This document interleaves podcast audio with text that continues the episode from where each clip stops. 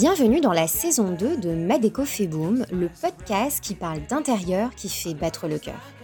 Je suis Leila Fegoul, la fondatrice de l'agence My Good Place et décoratrice d'intérieur pour créer les lieux de vie de demain. À chaque nouvel épisode, je vous partage mes réflexions, conseils pratiques pour faire de vos lieux de vie l'allié de vos énergies. Ou bien, je pars à la rencontre de passionnés de déco, d'architecture et d'histoire des lieux et des objets pour nous aider à apprivoiser notre habitat. Design, bien-être et durabilité de nos décors dans Ma Déco fait la déco, c'est avant tout une histoire de cœur.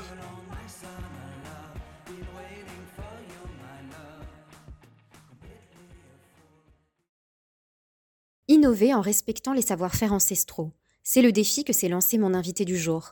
Championne de ski, mordue de trekking, randonnée et de ski alpin, elle est la première femme marocaine à avoir participé aux Jeux olympiques d'hiver d'Albertville en 1992 et reçoit en 2017 le prix marocain de femme entrepreneur de l'année. Cette entrepreneur, femme engagée et sportive de haut niveau, conjugue depuis près de 30 ans métiers d'art et sciences techniques pour revisiter l'esthétique traditionnelle du zélige. Elle nous parle des plus grands maîtres artisans et ligeurs et de cette matière à la fois noble, naturelle et durable, créée dans les ateliers marocains et qui ont voyagé aux quatre coins du monde. De la mosquée Oum Bandar à Jeddah à la piscine du Royal Mansour à Marrakech, les plus grands architectes et décorateurs choisissent les éliges d'Aït Manos, témoignage certain des arts décoratifs marocains. J'ai l'immense joie d'accueillir sur le podcast de Madeko Feboum la cofondatrice de la maison Aït Manos, Ralia Septi. Bonjour Ralia, comment allez-vous? Bonjour Leïla, merci beaucoup. Merci beaucoup pour votre invitation. Avec grand plaisir. Je suis absolument ravie de vous avoir euh, aujourd'hui euh, sur le podcast à mon micro. Euh, alors je dis à mon micro, mais je tiens à préciser à nos auditeurs que vous êtes actuellement au Maroc, à Casablanca, je crois, et, et puis moi à Paris. Et donc nous enregistrons aujourd'hui cet épisode en étant toutes les deux sur deux continents différents, si c'est pas merveilleux ça? C'est fantastique, le miracle de la technologie. Absolument. Alors, euh, je commencerai cette interview en citant une phrase euh, de vous lorsque vous recevez le prix de la femme entrepreneur de l'année au Maroc.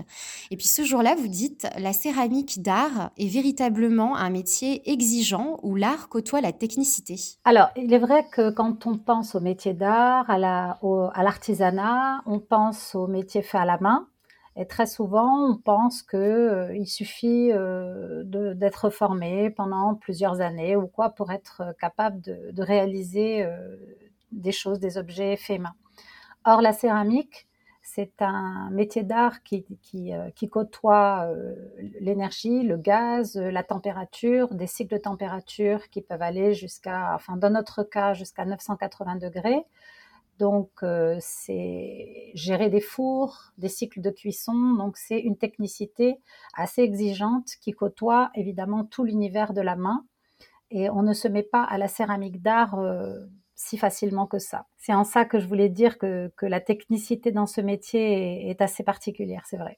Et alors, justement, euh, en parlant d'artisanat, comment l'artisanat et les métiers d'art en général sont entrés dans votre vie à vous, Ralia Ah Excellente question.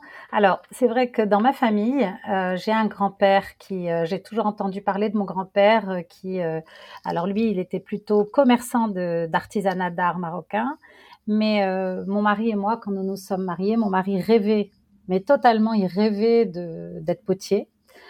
il vivait à l'époque aux États-Unis, mais son rêve, c'était d'ouvrir un atelier de poterie. Donc, il aimait la céramike, il, il était déjà assez euh, formé dans ce métier-là, puisqu'il pratiquait déjà la céramique euh, à New York en dehors de ses heures d'études.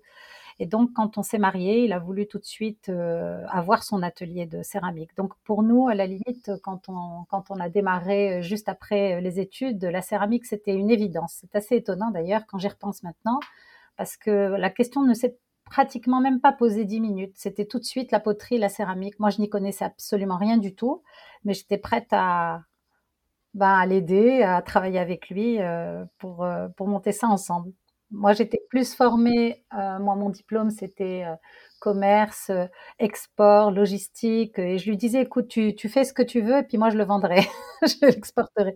Donc, et ensuite, évidemment, moi, je me suis passionnée également pour ce métier qui est, qui est quand même infini, très exigeant, très difficile. En termes de couleurs. Enfin, on aura l'occasion d'en parler de toute façon aujourd'hui.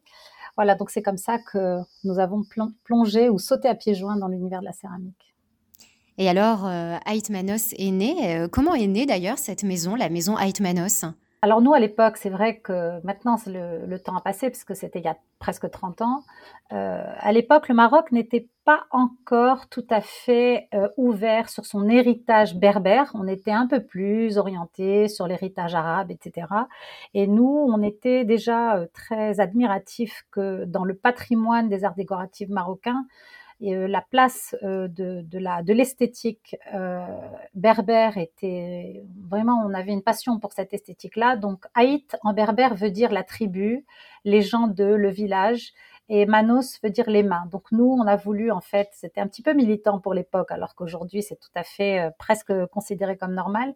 Mais le fait de nommer notre atelier Haït Manos, la tribu des mains avec un terme berbère, c'était déjà un peu engagé et puis c'était aussi montrer que nous, nous n'allons pas puiser dans un patrimoine uniquement arabo-mauresque, mais que nous, notre intérêt, c'est de se plonger dans toute forme d'origine et de, de notre culture euh, vraiment au sens large, les origines judéo-chrétiennes, musulmanes, africaines. On aura l'occasion aussi de parler tout à l'heure d'autres collections. Mais c'est ça en fait qui nous intéresse dans les métiers d'art, c'est tout ce patrimoine qui vient de loin. Alors pour entrer un petit peu plus euh, dans le détail de notre sujet de podcast, justement, euh, est-ce que vous pouvez nous expliquer ce qu'est le zélige? Alors le zélige, c'est déjà un terme spécifique au Maroc, euh, même si c'est un terme arabe qui remonte à plusieurs siècles, à plus de 12 siècles. C'est un terme d'ailleurs, zélige, c'est la racine zélige est reprise en portugais, en espagnol, azulejos en espagnol, azuleij en portugais. Donc le zélige au Maroc, c'est la mosaïque de terre cuite, faite main, cuite et réalisée et taillée à la main et ensuite assemblée par petits morceaux avec des formes très géométriques. L'argile, est une argile typiquement marocaine qui vient spécifiquement de la région de Fès. C'est une argile qui a des caractéristiques physiques très particulières. Elle est, elle est très peu plastique. Elle est assez difficile à travailler finalement parce que elle, elle, a des torsions. C'est une, terre qui est, qui est très claire. Quand on la cuit, elle devient beige très claire alors que souvent les céramiques terre terracotta, les terres cuites qu'on voit dans le monde sont souvent assez orangées. On pense aux terres cuites mexicaines, par exemple, ou même aux terres cuites espagnoles qui sont souvent assez, assez euh, oranges, orangées ou brunes plutôt. La, le zélige, la terre, quand vous retournez les, pièces de zélige, vous pouvez voir qu'elle est vraiment beige clair. Et, cette couleur, en fait, de l'argile de zélige marocain vous permet d'avoir ensuite, au niveau des émaux et des couleurs, une transparence et une clarté qui, permet de donner beaucoup de transparence aux émaux et aux couleurs, ce qui donne un effet matière assez particulier. Donc le zélige, c'est une spécificité vraiment marocaine. Ça n'existe nulle part ailleurs dans le monde. Hmm, ça veut dire que géographiquement, on ne pourrait pas imaginer euh, produire euh, ce type de matériaux ailleurs? Non. Hmm. Pas, pas, c'est-à-dire que à deux, à deux niveaux, à deux égards, c'est-à-dire un euh, au niveau de la matière première, qui est spécifique aux carrières de la région de Fès, et ensuite au niveau du savoir-faire manuel, qui euh, le zélige est un métier qui comprend en fait plusieurs métiers d'art à l'intérieur d'un même, d'un même métier. Celui qui est le plus connu de tous, c'est la partie découpe, parce qu'on on a tous en mémoire euh, le, l'artisan qui taille à la main avec son outil les petites mosaïques, mais en réalité, il existe pratiquement sept métiers différents à l'intérieur du zélige, de la préparation des terres en passant par le découpage des galettes, Ensuite, euh, l'émaillage, qui est un métier très spécifique, puisque justement la définition des couleurs et des cycles de cuisson est très, très technique également. Ensuite, il y a la découpe, dont on vient de parler. Et puis, il y a aussi l'assemblage, qui est un, qui est un savoir-faire à part, parce que celui qui assemble a des capacités et des, euh, un savoir-faire au niveau géométrique et au niveau mémoire, parce que ça se pose à l'envers. Et donc, tout ça fait que vous avez euh, plusieurs métiers à l'intérieur d'un même savoir, euh, savoir-faire. Hmm. Donc ça, c'est le processus de fabrication du zélige qui, euh, du coup, est assez, assez long, j'ai l'impression. Euh, est-ce que vous pouvez nous rappeler un petit peu peut-être les, les étapes grossièrement de la fabrication du zélige pour qu'on comprenne bien comment c'est fait? Alors, dans la première, la première étape, c'est donc l'extraction de l'argile dans les carrières de Fès, comme on l'a dit, qui sont, qui se présentent sous forme de gros blocs d'argile. Nous prenons ces blocs, nous les concassons et on les, on les immerge dans des bassins euh, dans l'eau et ils y restent plusieurs jours afin d'être travaillés euh, manuellement avec les pieds d'ailleurs. C'est souvent un travail qui est fait euh, pour, pour malaxer, malaxer cette terre. Ensuite, on, on, on obtient, une fois immergé, on obtient une espèce de pâte argileuse que, qui est ensuite retravaillée et installée dans des galettes, dans des gabarits en bois. Et là, on obtient des galettes qui sont environ de, de 20 cm par 10 cm. Ces galettes doivent, doivent rester séchées à l'air libre. Et ça, c'est très important. On reparlera tout à l'heure du temps parce que dans tous les matériaux éco et naturels, et eh ben, le temps, euh, c'est un facteur dont on doit tenir compte. Donc, on laisse sécher à l'air libre. Et ensuite, ces galettes sont prises euh, par d'autres artisans et elles sont frappées afin de libérer la terre de toutes les petites bulles d'air qu'elle pourrait euh, contenir. On coupe des carreaux euh, avec un couteau et euh, c'est à peu près des carreaux de 11 par 11. On laisse de nouveau sécher ces carreaux une deuxième fois à l'air libre. Et une fois que la terre est bien sèche, on la met à cuire dans des fours à gaz. Donc nous, on travaille au gaz. On parlera tout à l'heure de, aussi de la partie cuisson qui est au niveau environnement, c'est assez important. Donc on cuit dans des fours à gaz pour obtenir ce qu'on appelle le biscuit. Donc le biscuit, c'est la terre cuite qu'on obtient et qui donc est beige clair. Et ensuite, les carreaux sont émaillés dans des bacs à la main, entièrement à la main. Et une fois que l'émail a séché, on les repasse à la cuisson une deuxième fois. Et puis, euh, une fois qu'ils sont cuits, ils sont destinés à être découpés suivant les formes et les motifs que nous aurons choisis, selon différentes tailles. Hein. Il y a des petites mosaïques qui font pratiquement 1 euh, mm par 1 mm, jusqu'à des, des 10 par 10 serait le format le, plus grand en découpe de mosaïque. Et ensuite, pour fabriquer tous les motifs euh, différents. Et ensuite, ça passe à l'assemblage. Et une fois que ça passe à l'assemblage, on obtient, et c'est là euh, aussi que Aitmanos a, apporté en 97 un, comment dire, une innovation assez particulière, c'est qu'on a mis au point euh, un préassemblage prêt à poser en plaque ou en dalle, on va dire, d'environ 30 par 30. Donc nous, on préassemble en atelier avec des, des, polymères pour pouvoir avoir des plaques faciles à emboîter pour justement que nos éliges puissent être installés en Europe, aux États-Unis par des carleurs. Euh, euh, n'importe qui peut ensuite euh, assembler des plaques de 30 par 30 parce que c'est facile à assembler et ensuite à jointer. Donc en fait, si vous voulez, nous dans nos ateliers, on va faire du bloc d'argile jusqu'à la plaque de mosaïque préassemblée. Et ensuite, sur les chantiers à l'international, n'importe où, on peut installer les éliges et les, emboîter, parce que ce sont des plaques emboîtables. Et ça, c'est vrai que c'est une, innovation qui a permis aux éliges de sortir de sa région, puisque nous, c'était un savoir-faire qui était strictement réservé au Maroc, ou bien vous avez par exemple le palais de l'Alhambra à Grenade qui avait été fait à l'époque euh, bah, par les Arabes au XIVe siècle. Et puis euh, on avait aussi des chantiers, euh, par exemple dans les pays où on peut avoir, on peut se permettre d'avoir des artisans marocains qui viennent s'installer plusieurs mois, comme dans les pays du Golfe. Ça c'était avant. Or aujourd'hui, avec le Zélige, on peut avoir euh, des, chantiers, des, réalisations euh, n'importe où dans le monde. Hmm. Et alors, est-ce que le zélige, est-ce que ce matériau est adapté à tous les environnements dans ces lieux de vie? On pense par exemple à des environnements qui seraient euh, plus ou moins lumineux, humides, chauds ou froids. Est-ce que ça s'adapte à tout type d'environnement de, Est-ce qu'il y a des recommandations ou des contre-indications par exemple? Ah, tout à fait. En fait, le zélige est une terre cuite. Donc en fait, l'univers de la terre cuite, quelle qu'elle soit, ce sont les terres cuites sont des matériaux par exemple qui ne sont pas gélifs, donc ils ne vont pas résister euh, au froid et au gel. Elles vont avoir tendance à craqueler, hmm. mais ça, bon, c'est souvent la mosaïque, ce sont des petits formats, donc ça a tendance à craqueler surtout sur les joints. Mais nous, c'est la, la, terre cuite est souvent réservée à des environnements euh, on va dire, de particuliers résidentiels.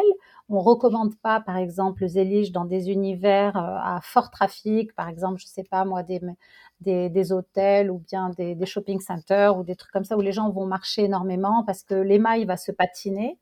Donc, si par exemple vous allez visiter des lieux euh, très anciens au Maroc, euh, par exemple qui datent euh, du 12e, 13e siècle, le zélige s'est patiné. Donc, en fait, si vous voulez, il est toujours présent, il se patine. Donc, il, il ne s'use pas, il se patine. Donc, à la limite, vous avez aujourd'hui des décorateurs qui savent très bien que le zélige va patiner et qui délibérément vont le mettre, par exemple, dans une entrée d'hôtel parce qu'ils cherchent cet effet, en fait, patiné antique. Donc, en fait, c'est nous, dans, dans nos recommandations, on ne recommande pas à l'extérieur dans des pays où il gèle et on ne recommande pas dans des lieux euh, publics. Et ensuite, les décorateurs, dans le, dans le cadre de ce qu'ils cherchent à avoir comme effet, euh, bah, ils font un peu ce qu'ils veulent. Mais c'est tout à fait, on peut faire des piscines, des salles de bain. On réalise beaucoup de piscines, des fontaines, des salles de bain, des douches, des jupes de baignoire, euh, des élévations sur les, du décor mural, du décor au sol, des, des, des devantures de cheminée. Euh, donc en fait, c'est un revêtement euh, céramique terre cuite qui a quand même énormément d'applications possibles. Mmh. Mais justement, ça, rejoint la question que je souhaitais vous poser. On est sur quel type de revêtement? On est à la fois sur du sol et sur du mur, alors si je comprends bien. Tout à fait. Vous pouvez avoir le zélige, c'est un, un revêtement euh, qui va au sol ou au mur. Très souvent, on va pas forcément utiliser les mêmes références. Par exemple, en ce moment, on voit beaucoup, c'est quelque chose qui est devenu très très tendance. On voit beaucoup de beige mat. Je ne sais pas si euh, certains des auditeurs savent ce que c'est. Les beige mat, ce sont les, les carreaux euh, rectangles qui font environ 14 par, par, euh, par 4 et qui sont souvent utilisés au sol en terre cuite, donc non émaillée, non colorée, en terre naturelle, qui souvent donne un effet vraiment sympa parce que c'est de la terre cuite, donc c'est assez chaleureux, ça résiste parfaitement en extérieur. Bon, euh, euh, on en trouve euh, sur les terrasses ou au sol dans les, dans les, dans les livings, dans les salons ou, les salles de bain ou dans les piscines. On met, on met souvent, on utilise souvent le beige mat dans les piscines.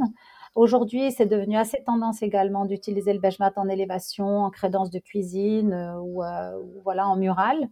Et puis, euh, souvent, pour les murs, on aurait plus tendance, en tout cas dans la tradition, après les décorateurs revisitent comme ils le veulent, mais en, mural, on aurait plus tendance à utiliser des mosaïques en plus petit format pour avoir des décors plus, variés, plus versatiles, pour, pour un effet plus sophistiqué, on va dire. Hmm. Et alors, je rebondis sur ce que vous disiez tout à l'heure euh, concernant euh, la matière euh, responsable, notamment dans son processus de fabrication. Est-ce qu'aujourd'hui, le zélige s'inscrit dans une utilisation plutôt durable, plutôt responsable au, sein d'un projet et, et, dans quelle mesure exactement? Alors, déjà, quand vous regardez la composition d'un zélige, il y a de la terre, de l'eau et du feu, principalement.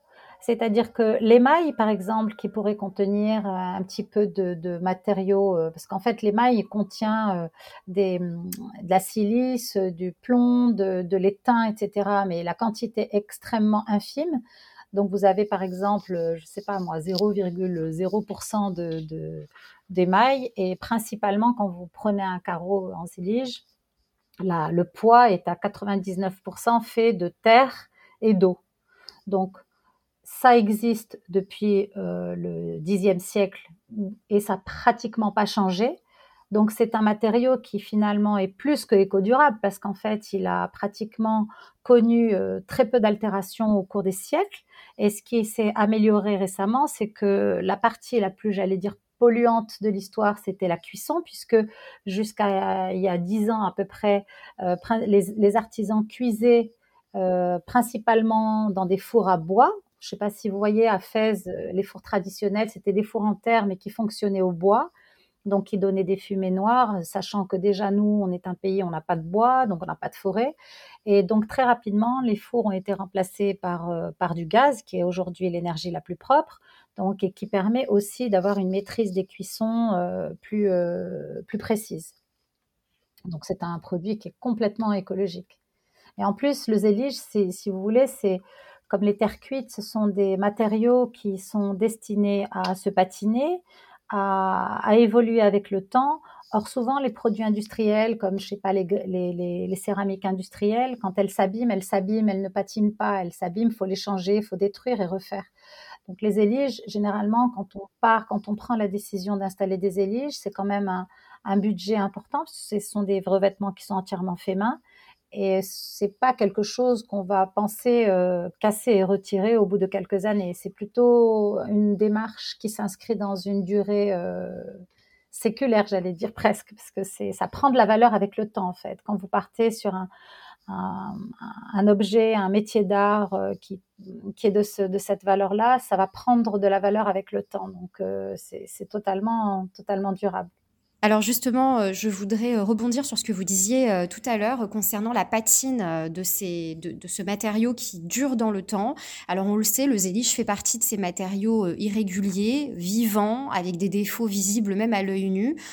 pour autant, on note vraiment une tendance sur ce matériau que l'on retrouve aujourd'hui presque partout depuis quelques années. il semble que le marché de la décoration d'intérieur tende vers plus de choix authentiques. On a pu le voir aussi notamment sur ce boom de la seconde main où les gens se sentent un petit peu plus proches euh, des objets qui ont vécu, qui ont une histoire.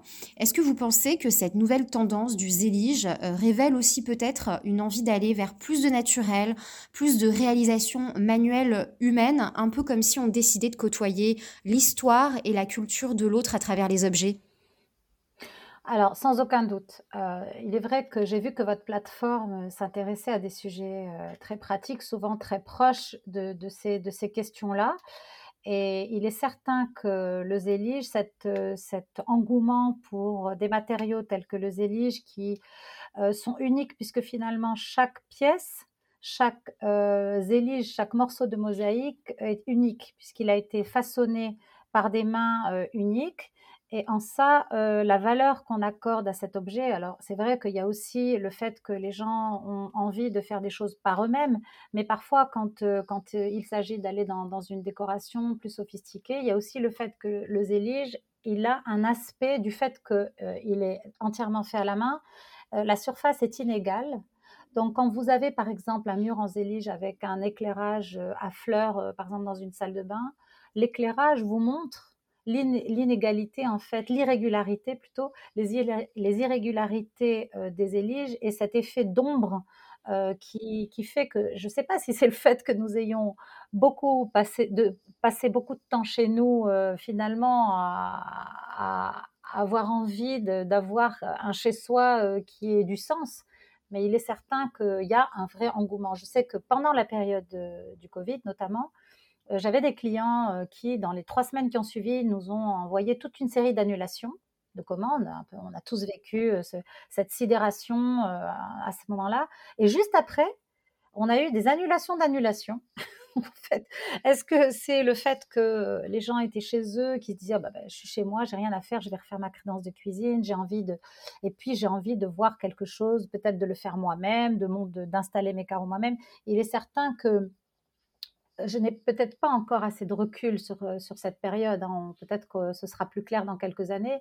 Mais cet engouement a forcément une explication qui, qui se puise en partie dans cette, dans cette euh, choix de l'authenticité. Parce que le, le zélige, le zélige c'est l'authenticité. Enfin, en tout cas, le vrai zélige. On aura l'occasion de parler plus tard de. Le vrai zélige, c'est l'authenticité, c'est le rattachement à l'histoire, c'est leur attachement à des êtres humains qui, qui, qui, qui, passent du temps sur les objets, qui les façonnent. Et d'ailleurs, c'est même hypnotique parce que on, a réalisé des vidéos sur notre savoir-faire et, et, les gens les visionnent plusieurs fois. Et bon, c'est vrai qu'on est, on est, on est indubitablement dans une époque où on aime regarder euh, des, des, vidéos, on aime, mais euh, il n'en reste pas moins que quand on regarde ces mains qui façonnent les choses, on est tous quand même un peu subjugués par cette, euh, par cette aussi cette technicité, ce savoir-faire, cette habileté. Souvent on se dit ah mais moi je serais jamais capable d'en faire autant parce que on se dit mais avant d'être capable de tenir l'outil euh, de découpe, euh, ce sont des années et des années d'utilisation, de, savoir-faire, de transmission. Puis il y a aussi cet aspect de transmission. Souvent, les jeunes d'aujourd'hui, on a des enfants maintenant qui sont en âge, ils nous disent, mais en fait, qu'est-ce que je vais réellement faire? Qu'est-ce que je vais apporter de plus? Est-ce que euh, on va réaliser des choses qui, se touchent, qui se voient, qui, ont qui ont du sens? Donc il y a effectivement le choix authentique. Il y a aussi le sens, le sens de j'ai des carreaux qui ont été faits par des artisans. Je, quand j'achète mes carreaux faits par des artisans, ben, j'ai quand même la sensation de contribuer à la vie de, personnes qui, sont euh, là depuis des siècles les uns qui se transmettent. Il y a, il y a vraiment quelque chose qui se passe à ce niveau-là. On aura l'occasion de sûrement d'aller plus profondément sur ces sujets. Hmm. Très intéressant.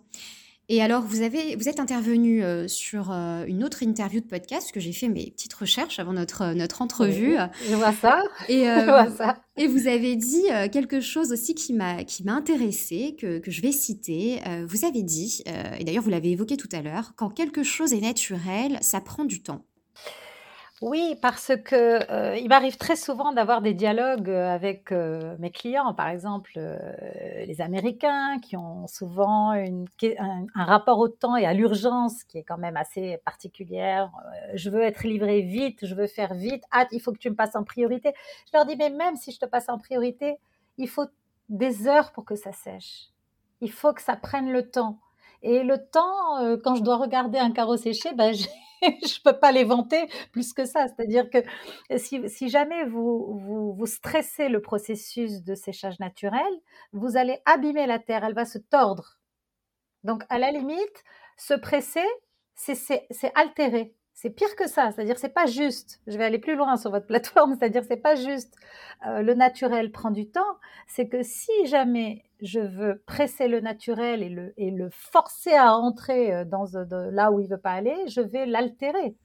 Donc, on est évidemment, vous pensez bien que nous, dans notre euh, univers, ça fait quand même 28 ans qu'on travaille, on a essayé de faire plus vite, de sécher mmh. plus vite. Mais euh, quand on doit, la terre, la terre de Fès, l'argile de Fès, elle doit sécher naturellement.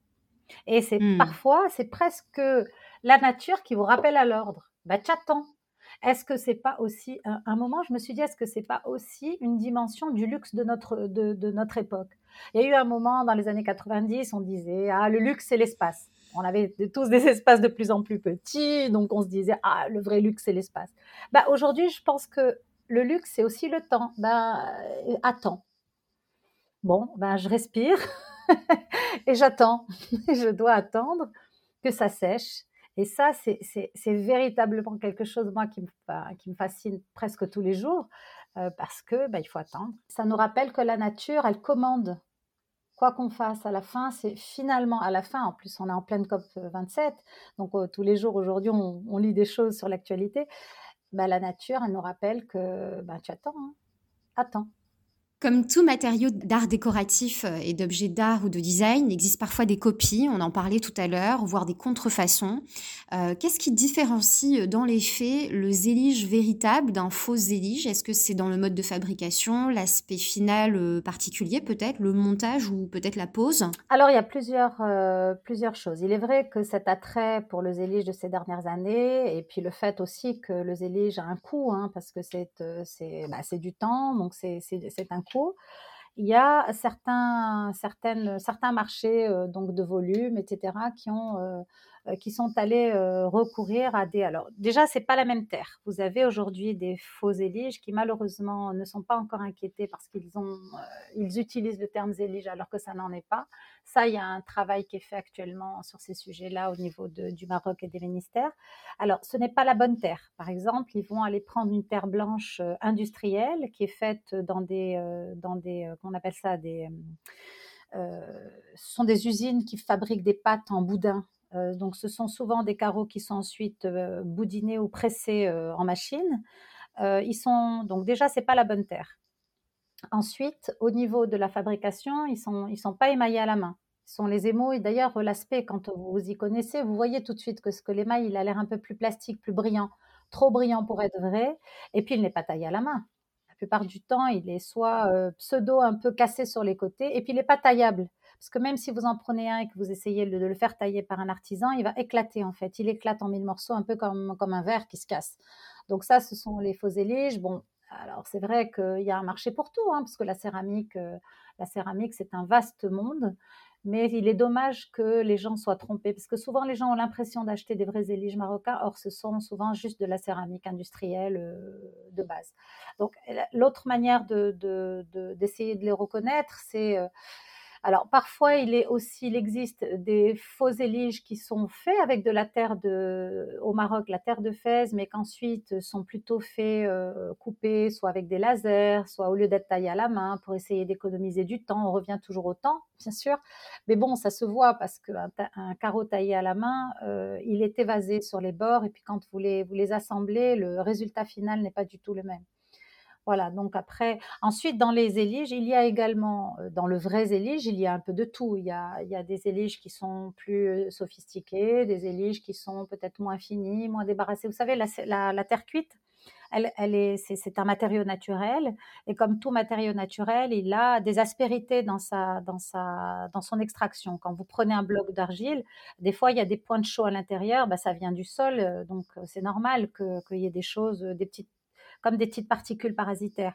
Donc une fois, si jamais les terres ne sont pas bien travaillées, bien nettoyées, bien, bien broyées, bah, il arrive que ces, aspérités-là ressortent à la cuisson et ça vous fait des trous. Vous savez, les éliges, parfois, il y a des espèces de points de chaud.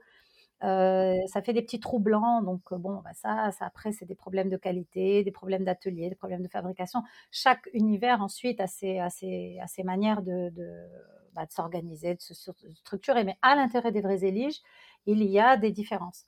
Mais voilà un peu comment reconnaître des vrais éliges. Si vous voyez une terre qui est trop, trop blanche ou trop euh, spongieuse derrière, c'est que c'est pas, c'est pas un vrai élige. Hmm. Alors, on en a parlé tout à l'heure. Aïtmanos euh, a pour ambition d'innover les savoir-faire, euh, les savoir-faire ancestraux. Euh, mais est-ce qu'on peut véritablement innover sans dénaturer? Est-ce qu'on peut innover tout en respectant justement ces techniques ancestrales Qu'en pensez-vous?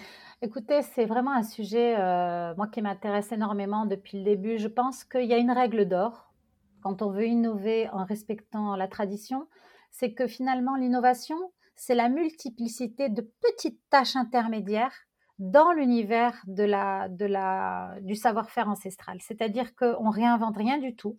On prend le savoir-faire ancestral et on ajoute des petites étapes à chaque moment pour, euh, on va dire, améliorer la qualité. On parlait il y, a cinq minutes, il y a deux minutes, on parlait des points de chaud, par exemple. Ben, je vais travailler plus mes terres, je vais débarrasser le maximum les points de chaud parce que, bon, j'ai envie que ce soit fait main, je veux rester dans le fait main, mais j'ai pas envie d'avoir un gros trou d'un centimètre dans mon carreau une fois qu'il sera fini. Ça ne m'intéresse pas. Donc, en fait, on rajoute des étapes de production pour avoir, c'est ça l'innovation aussi, donc en fait, c'est prendre le savoir-faire ancestral et dire voilà, mes, ancêtres ont travaillé comme ça, mais moi, je, peux aussi, maintenant je sais que je sais comment tuer la chaux. La chaux, pour tuer la chaux, il faut immerger dans de l'eau. Donc on a aussi, euh, bah, les, comment dire, l'information circule mieux. Donc c'est pas parce que c'est ancestral que je dois être figé, parce que pour moi, les métiers d'art, c'est pas être figé dans, dans l'époque. C'est au contraire grandir, évoluer en respectant, en respectant le, le patrimoine ancestral de nos ancêtres et en, en disant mais s'il était toujours là, il serait fier de moi parce que voilà, j'ai réglé le problème du point de chaud.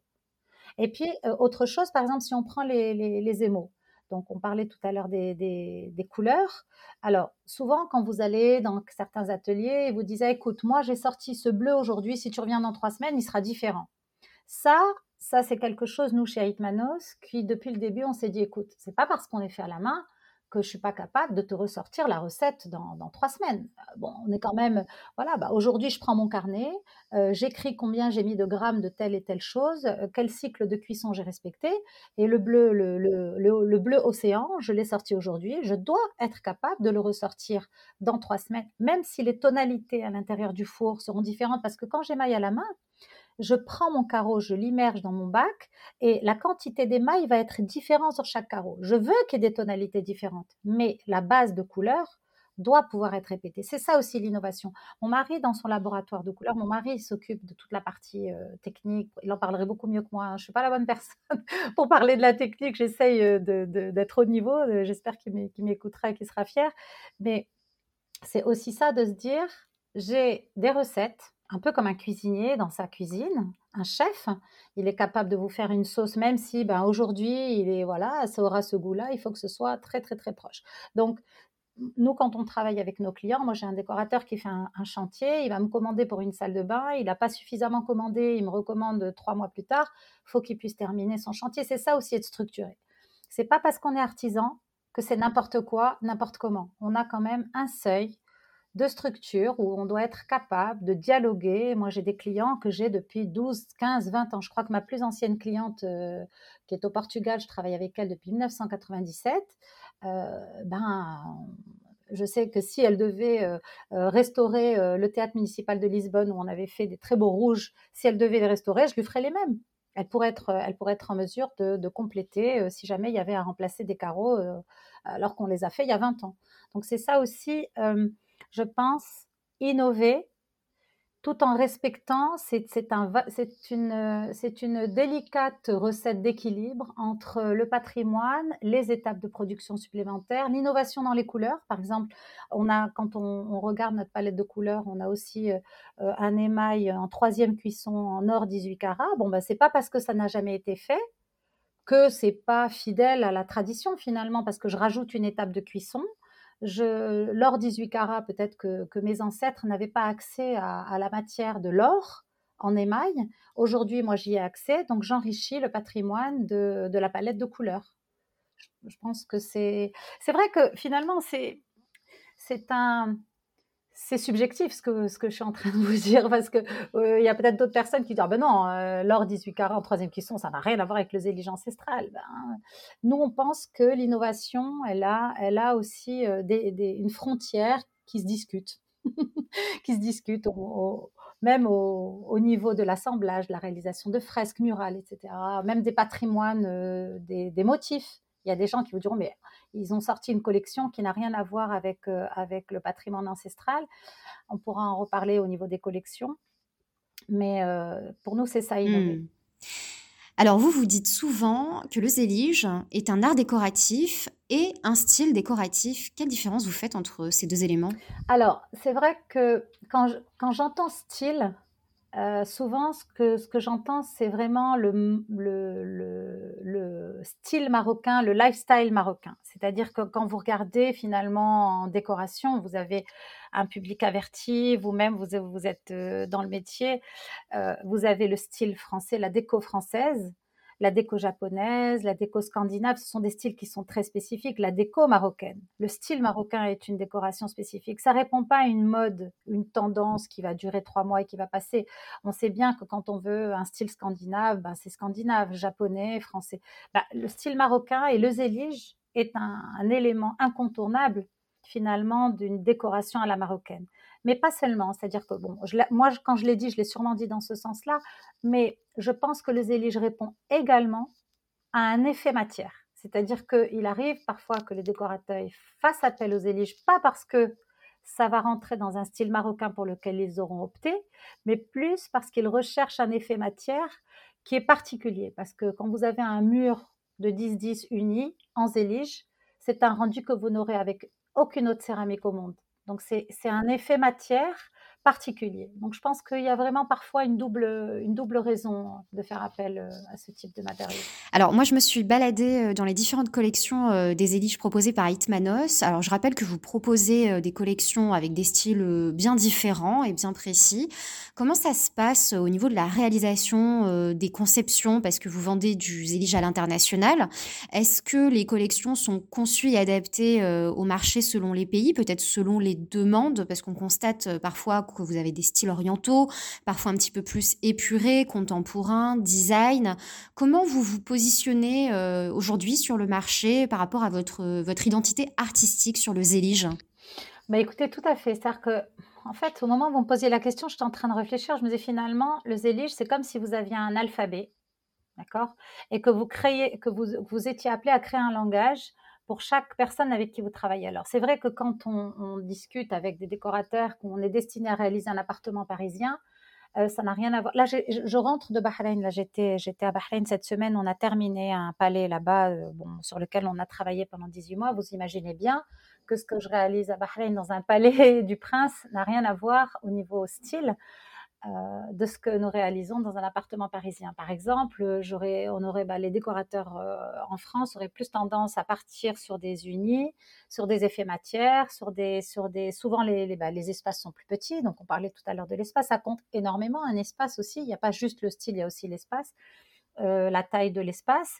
Donc, quand on discute, par exemple, avec des décorateurs sur des projets sur mesure, on démarre souvent avec une discussion sur la base de style. Qu'est-ce que vous entendez? Donc aujourd'hui, on a des outils magnifiques pour travailler tous ensemble, des la capacité de faire des moodboards, de réaliser des moodboards. Et ensuite, nous, on instaure un dialogue donc c'est un peu comme je vous disais tout à l'heure, on, part sur un langage avec un décorateur et on va ensuite connaître ce langage, lui permettre aussi de l'enrichir parce que le décorateur n'a pas forcément tous les outils. Donc c'est une discussion, donc c'est vraiment une relation qui s'établit avec le décorateur.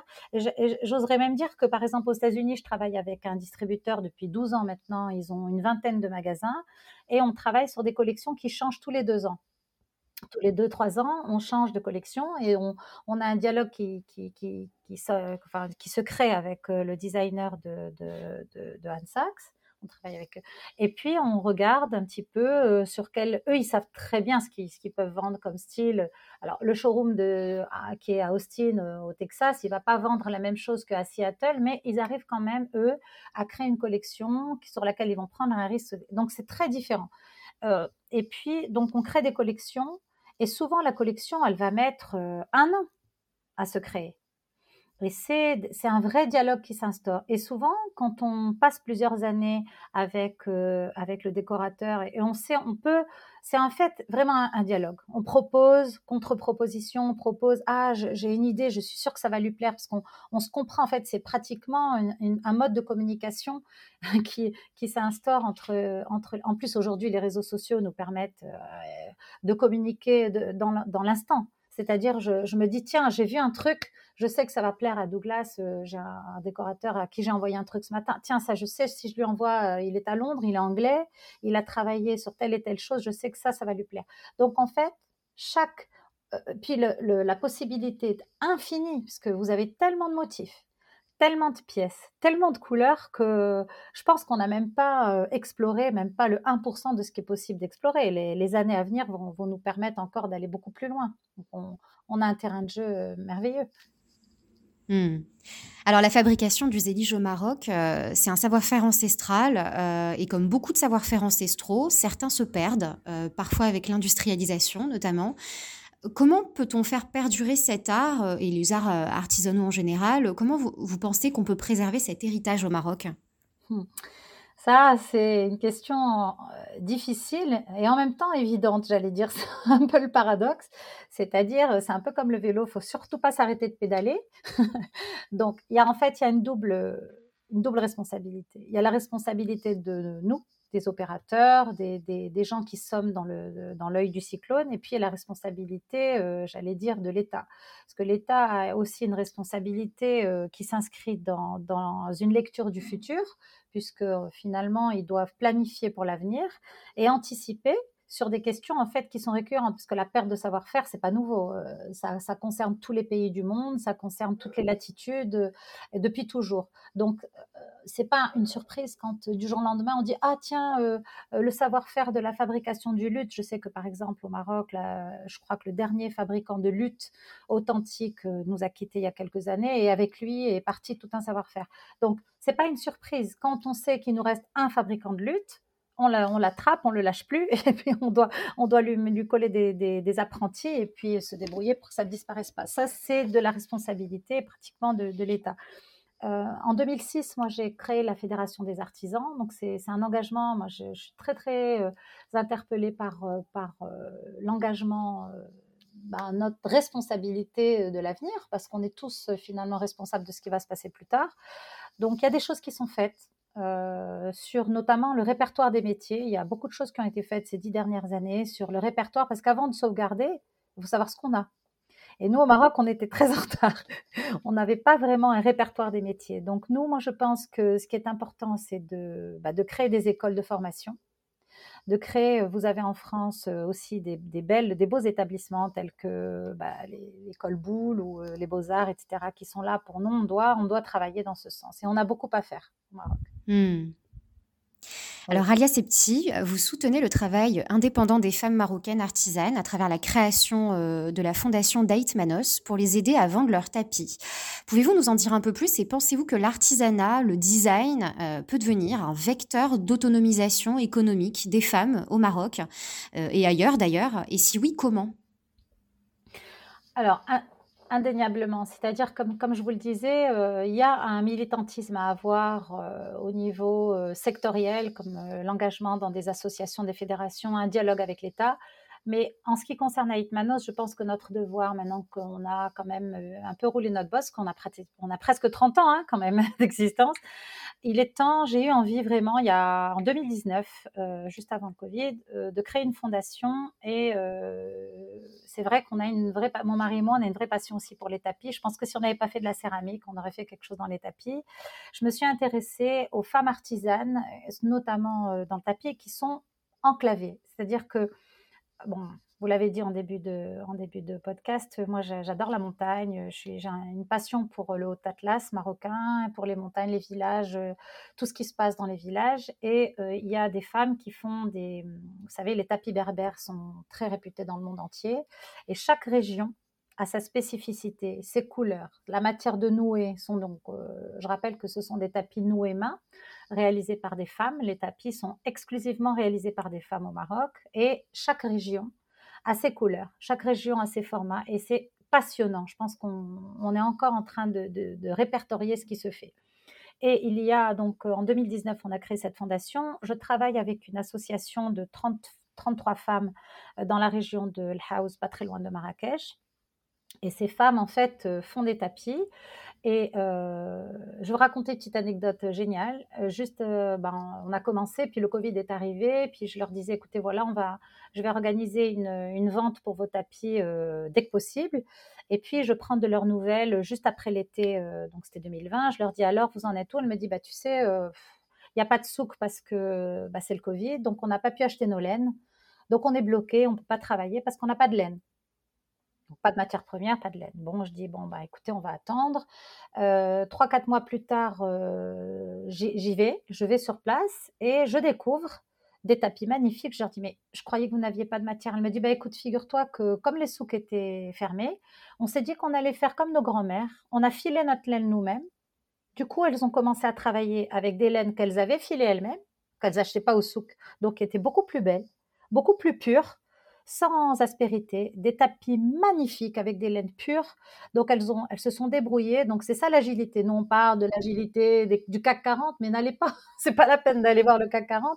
Vous allez voir comment des femmes enclavées, entre elles, elles se sont dit, mais attends, on va pas attendre que les souks rouvrent, on va se débrouiller, on va refaire comme avant. Et elles ont fait une collection magnifique qu'on a, qu'on a mis en vente. On a fait une vente super au mois de, au mois de mai. Et puis, euh, en fait, l'autonomisation, c'est quoi? Vous disiez tout à l'heure, Souvent, les femmes enclavées, c'est quoi leur problème? Elles sont enclavées, elles sont loin, loin de, du système de transport, loin du client final. Donc, le coût du transport, la manière de contacter le client, tout est plus dur pour elles que pour nous qui sommes en ville.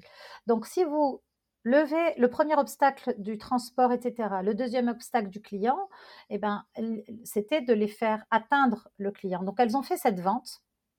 Et je leur ai dit, ah, maintenant que vous avez gagné de l'argent, euh, au niveau de votre village, vous ne pouvez pas rester en association à but non lucratif puisque vous, avez, vous allez commencer à générer de l'argent. Il faut créer une coopérative. En deux mois et demi, elles avaient créé leur coopérative. Non, mais euh, au Maroc, on ne crée pas une coopérative en deux mois et demi, hein, je vous garantis. il faut beaucoup plus de temps. Donc, elles se sont débrouillées en deux mois et demi une présidente, une vice-présidente, une trésorière. Et là, on est en train de passer à la phase supérieure, c'est-à-dire j'aimerais bien qu'elle euh, leur apprendre à... Donc là, je suis en train de travailler avec de nouvelles associations euh, pour des formations à la comptabilité, des formations aussi pour les réseaux sociaux, pour ensuite, voilà, on est en train de passer des étapes et pour qu'elles soient autonomes, complètement autonomes. Donc ça, c'est vraiment quelque chose qui me tient à cœur. En plus, elles sont super, elles sont jeunes. Il y a de tout, en fait. Il y a des jeunes, il y a des moins jeunes. Je crois que la plus jeune, elle avait 17 ou 18 ans. La plus âgée, euh, à l'âge de ma grand-mère.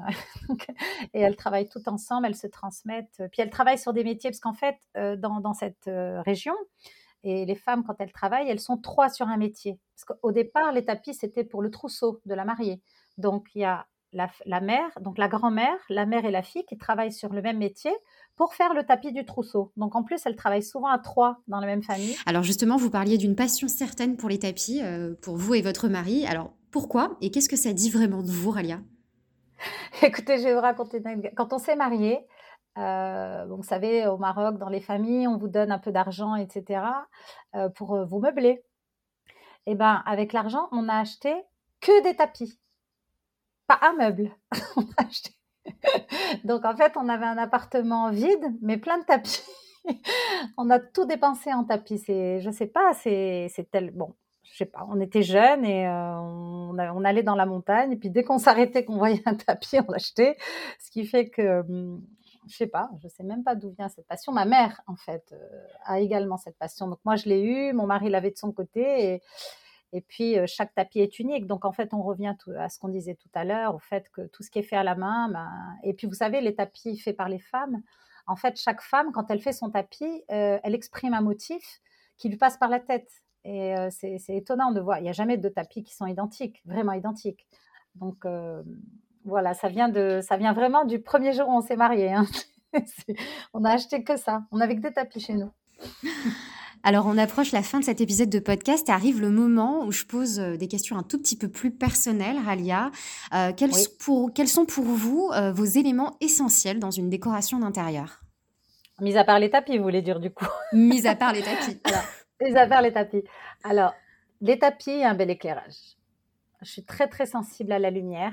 Euh, la lumière naturelle, bien sûr, euh, mais aussi à l'éclairage, en fait, au travail de l'éclairage. Euh, c'est vrai que ça, ça me vient. Je reparle de ma mère deux fois en deux minutes, on va se demander, mais ma mère était déjà est déjà très sensible à l'éclairage, c'est-à-dire que chez nous, ça n'existe pas l'éclairage direct. Les plafonniers, on, on, les, on les place, mais on ne les allume. Il est interdit d'allumer des plafonniers chez nous. donc, on n'a que de l'éclairage indirect, donc euh, les lampes, le choix des lampes, le choix des luminaires. Et ça, justement, je trouve que ces 20 dernières années, quand je vais sur les salons de déco, maison et objets et tout, je trouve que, que le luminaire a fait un progrès. Enfin, je ne sais pas si c'est moi qui, remarque ça, mais je trouve que l'offre est extraordinaire. Alors, on parlait tout à l'heure de, de, tout ce qui est éco-durable, même au niveau de la consommation électrique. Je trouve la partie technique autant que la partie esthétique, ça, a fait énormément de progrès. Est-ce que c'est que moi qui vois ça ou vous trouvez que c'est, ça aussi? Ah oui, non, complètement. Hein. Il y, a eu un, il y a eu un essor euh, considérable sur les luminaires, euh, que ce soit sur la forme, sur les technicités, euh, sur les manières de, les positionner, de les accrocher. C'est assez, assez dingue, ouais. Incroyable. Donc moi, vraiment, si je, si je devais mettre tout mon budget quelque part, tapis et luminaire. Le reste, c'est pas très grave. On peut, non, j'exagère. Je suis très sensible aussi aux chaises, par exemple, aux fauteuils, aux assises. Je m'étais intéressée.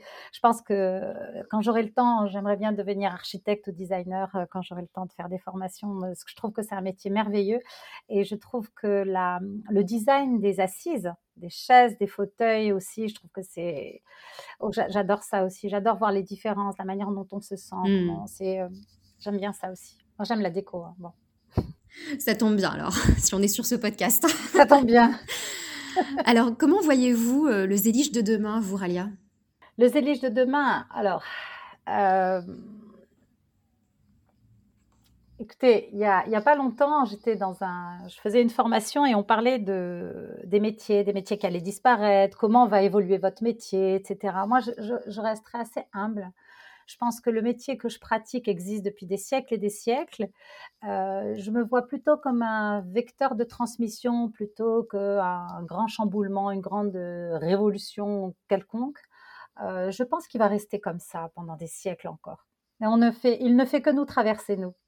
Et quels ont été euh, vos plus beaux challenges et vos réalisations? Alors, on a alors le challenge le plus technique qu'on ait réalisé, c'était l'aéroport de Corisco en Guinée équatoriale. On avait euh, vu les contraintes de chantier sur place. On avait été obligé de travailler sur des très très grands volumes.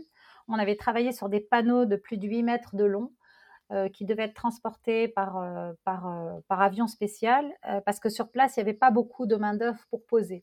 Et on avait travaillé en collaboration avec un façadier sur des et on a posé ça dans des dans des comment dire dans des cloisons en métal gigantesques. Et ça ça a été un très gros défi technique. Et le résultat est magnifique d'ailleurs parce qu'il y avait même de la feuille d'or sur ces panneaux. C'est assez spectaculaire. Ça c'est un peu le défi technique. Ensuite euh, il y a un projet qui nous a vraiment beaucoup amusé qui est magnifique. C'était à Seattle aux États-Unis. On a travaillé dans pour un restaurant dans les tours Amazon donc ça, c'était vraiment un projet très glamour parce que c'était tout rose. C'est un, on, on a travaillé sur un rose poudré un peu spécial que le décorateur souhaitait avoir dans ce restaurant. et il est spectaculaire. C'est très glamour. Voilà, ça c'est le projet le plus. Il y en a un qui est technique, un qui est glamour, mais après il y en a plein d'autres. Euh, on a fait par exemple la, piscine du Royal Mansour. On a quand même réalisé cette, cette piscine immense dans des, dans, des, dans des contraintes de temps très, très limitées. Merci infiniment Ralia. J'ai été absolument euh, ravie de vous accueillir sur le podcast et d'avoir cet échange absolument passionnant. Merci beaucoup Leïla. J'étais vraiment ravie d'échanger avec vous. C'était un plaisir de pouvoir euh, transmettre un petit peu de notre, de notre culture. On est un peu les ambassadeurs de notre culture, donc c'est comme des dépositaires. Merci à tous. Merci beaucoup. Quant à nous, nous nous retrouvons dans les prochains épisodes de Madeco fait boom, seul à mon micro ou aux côtés d'un ou d'une invitée, personnalité ou expert de son domaine, pour parler de beau, désirable et durable. Et il ne me reste plus qu'à vous souhaiter de créer un intérieur qui fait battre votre cœur.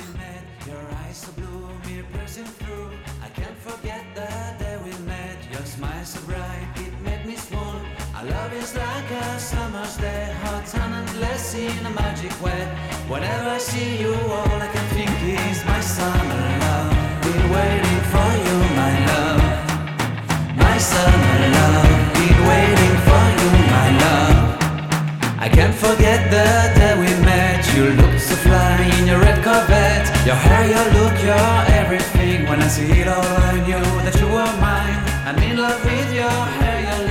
Your silhouette in the moonlight shine. With my love, you won't ever be.